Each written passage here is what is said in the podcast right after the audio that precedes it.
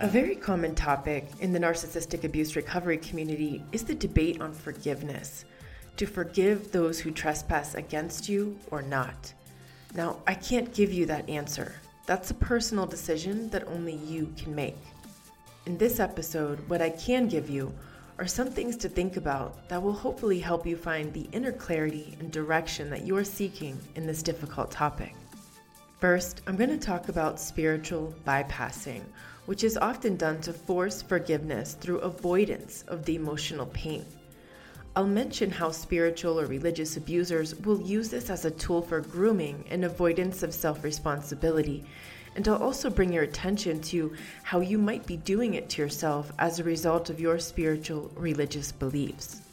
Then I'm going to bring up the topic of codependent forgiveness, which is a really unhealthy form of forgiveness that you might be doing without realizing it.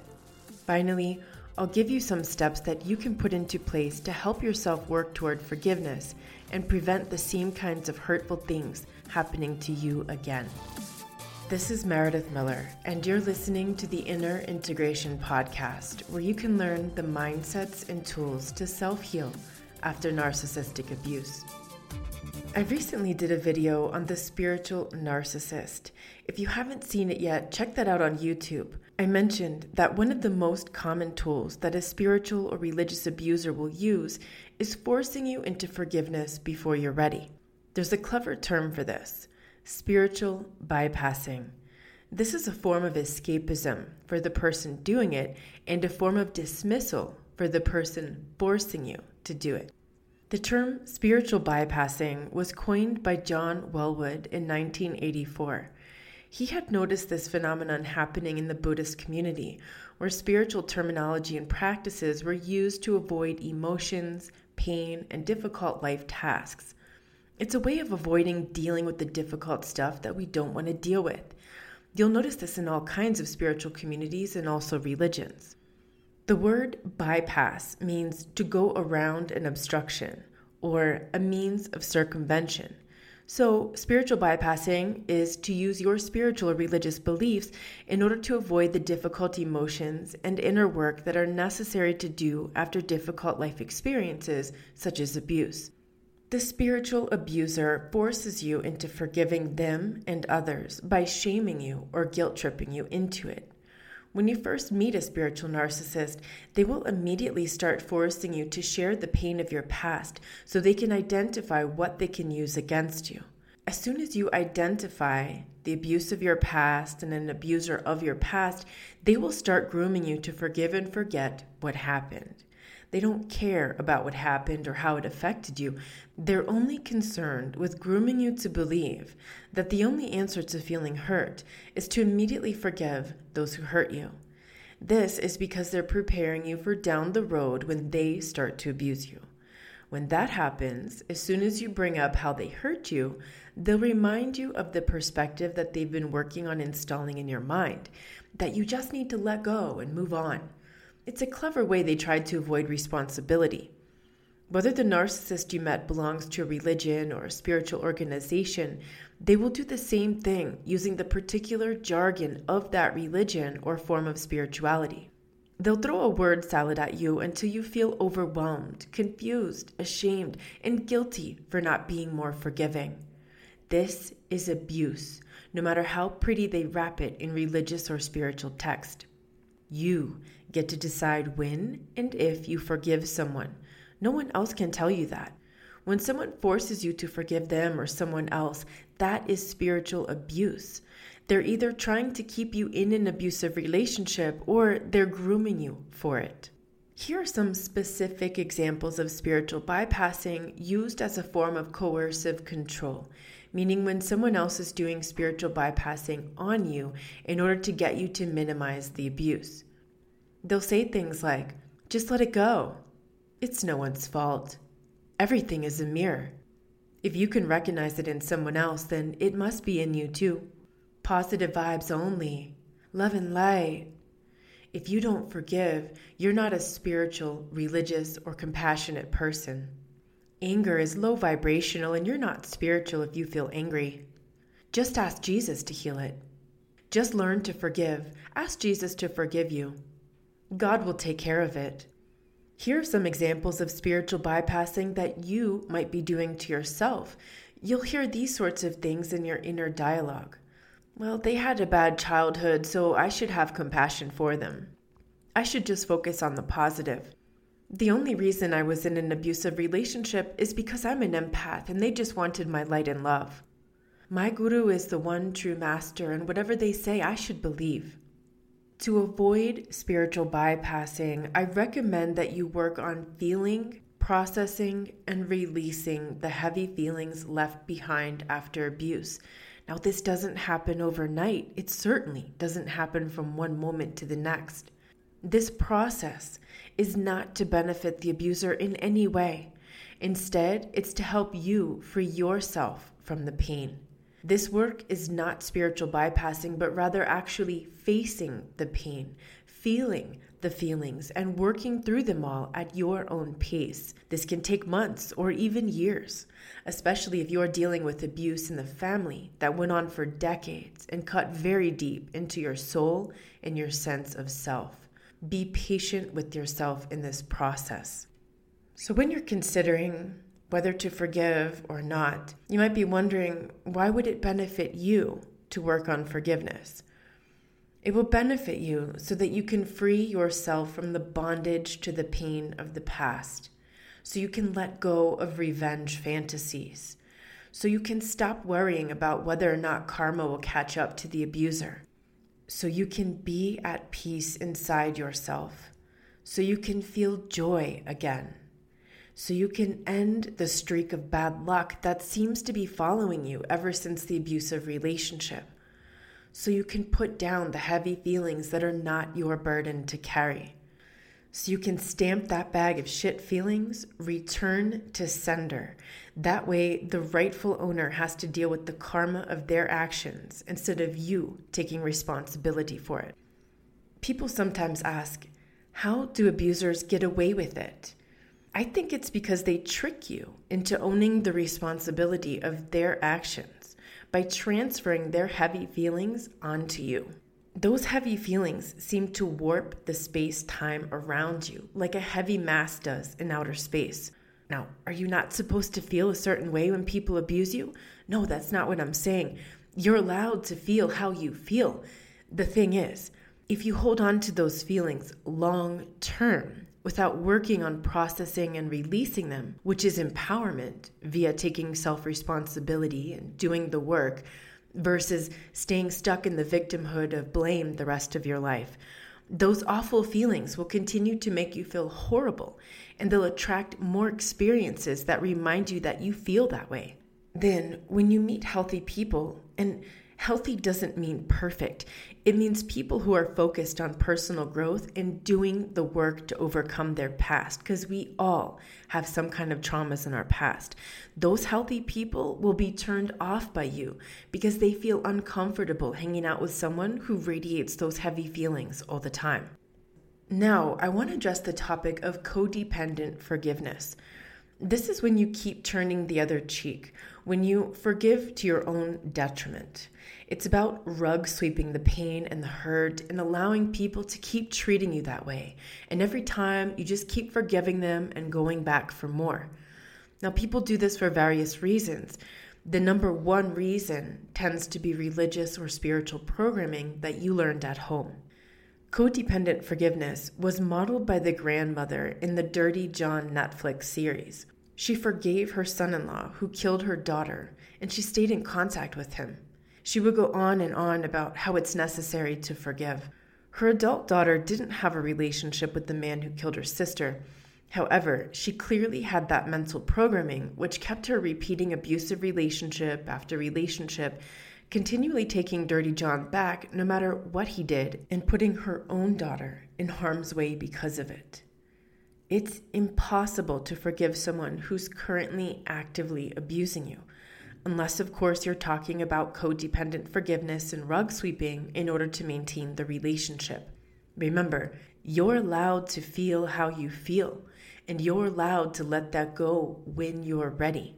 Maybe you don't want to call it forgiveness because of the connotations of that word. So maybe you prefer a term like emotional processing. letting go. You can call it whatever you want. Your feelings matter no matter what they taught you. Ignore the pressure to forgive or to make amends with people who abused you. When people are pressuring you to forgive them or someone else, flag that as unhealthy behavior. They could be an abuser, or if not, they might be an enabler, which can be equally dangerous for you. When people want to force you into denial, minimization, rationalization, and justification for the abuse that took place, or pretending that it didn't happen, that's not okay. If someone can't accept self responsibility for their actions, how can you have a healthy relationship with them? If people want to force you to forgive someone for something they never owned or made amends about, how can you still feel good about yourself while maintaining a relationship with them? This is something that very frequently happens when you speak up about childhood sexual abuse in the family. Other members who don't want to believe it will try to pretend it didn't happen and even blame you for speaking about it. Those are not your allies, even when they're family members.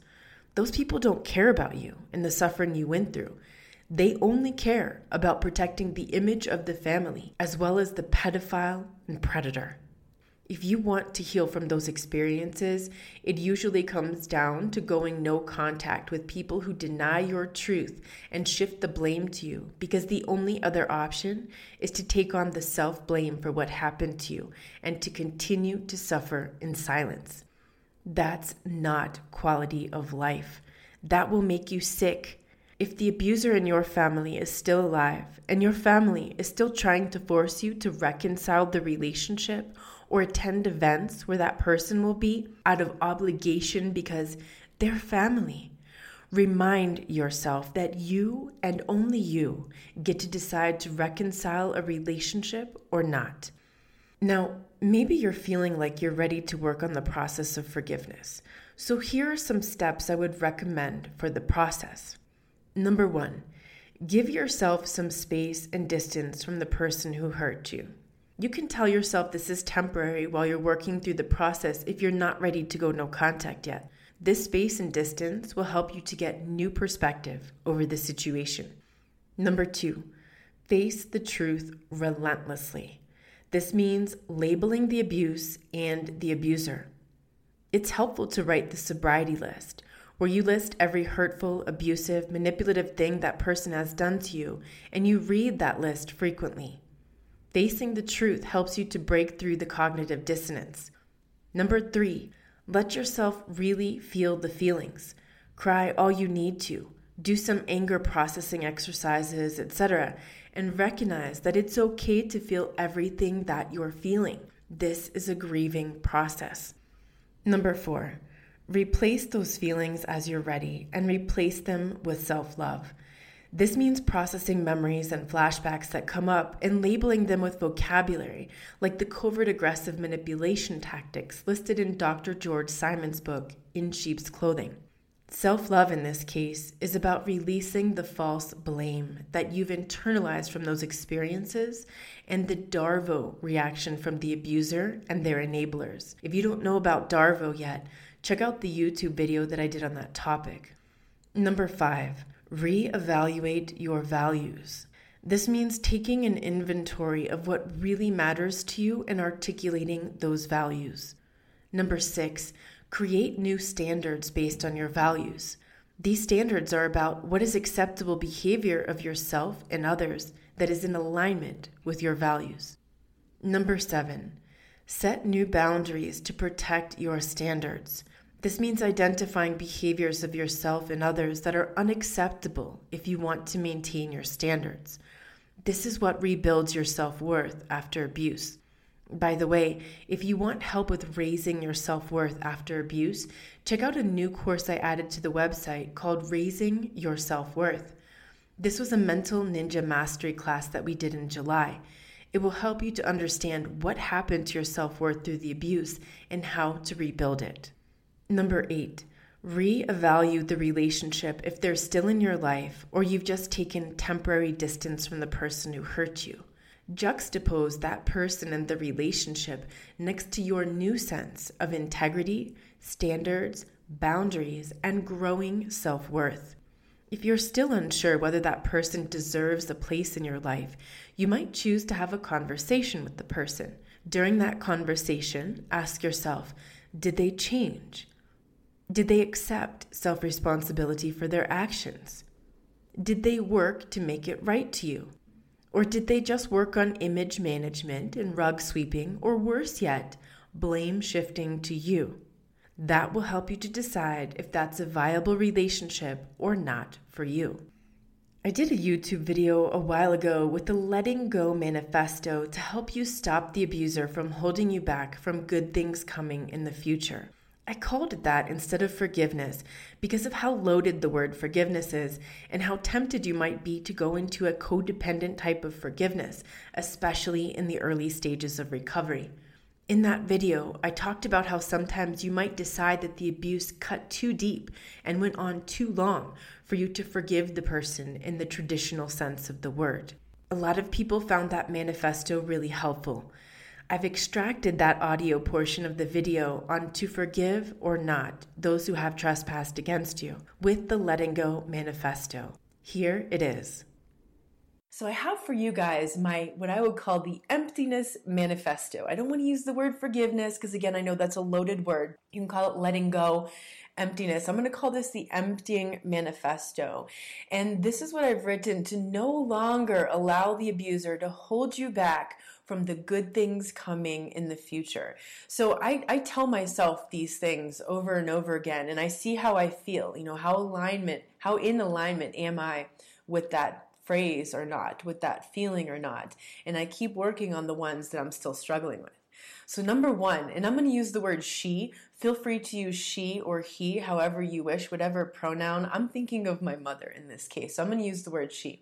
Number one, I can accept that she is who she is and what happened happened. I recognize that I have no control over that and I release my wish for it to be any different. Number two, I can allow myself to really feel the authenticity of my experience, the feelings of anger, betrayal, being unsupported, and not feeling safe or worthy. Number three, I recognize I no longer want to allow her or the memory of her to hurt me any longer. I choose to not allow her to sabotage my confidence or success, nor to disturb my sense of peace and joy. Number four, I give myself permission to prioritize my peace, my joy, my health, sanity, and well being now and moving forward by applying healthy boundaries. Number five, I no longer tolerate abuse, use, mistreatment, or manipulation. I allow myself to judge and label abuse and abusers for who they are. Number six, I allow myself to release the feelings of anger, hurt, betrayal, bitterness, resentment, and hatred in my own time and as I feel ready without forcing it. I acknowledge there are layers upon layers of this release that will take place over time, and I am patient with myself in this process. Number seven, I recognize that these feelings do not mean I am a bad person, nor do they mean I am not a spiritual or religious person. Number eight, I liberate myself from the pressure to love the abuser just because of her relationship to me or just because she is a sentient being, regardless of other people's perspectives and judgments of what I should do or how I should feel. Number nine, I no longer allow her reality, her behavior, or her words to make me feel any less or that I should be anything else than who I am. And number 10, I release myself from the false guilt of having to reconcile the relationship or having any contact with her. And so it is.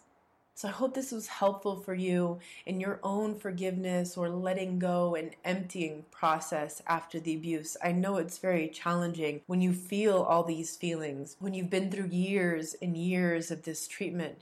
You know, like I said, it might be a lot easier to forgive your ex who you knew for some months or a few years. It could be a lot harder to forgive a parent who you spent decades with, or maybe you were married for 20 or 30 years and it's kind of like having grown up with a parent because you spent decades with this person and there was so much hurt that took place during that time. I hope this episode was helpful for you in dealing with this confusing and painful topic of forgiveness after abuse. If you're looking for licensed therapist in your area to help you recover after narcissistic abuse, you might want to check out BetterHelp. That's betterhelp.com backslash inner integration. It's a portal of licensed therapists who provide affordable online therapy at your convenience. You'll see the link in the show notes. That will take you to their intake questionnaire. Be sure to select trauma and abuse as one of the areas that you want to work on so they can match you with someone who has experience in that field. Thank you so much for tuning into this episode of the Inner Integration Podcast. I hope you learned something today that helps you to see from a new perspective and to start using new tools so you can take action and transform your life after narcissistic abuse. Remember, you are enough, you matter, and you got this. If you liked this episode and want to hear more, subscribe to get automatic updates on new podcast episodes as they're released. Visit us online at innerintegration.com, where you get instant access to a free quick start guide to recovery after narcissistic abuse upon entering your name and email. You'll also find there digital courses that have already helped thousands of people move through the self healing process. Get loads more free inner integration content to help you heal after narcissistic abuse on YouTube, Facebook, and Instagram. Big hug to you.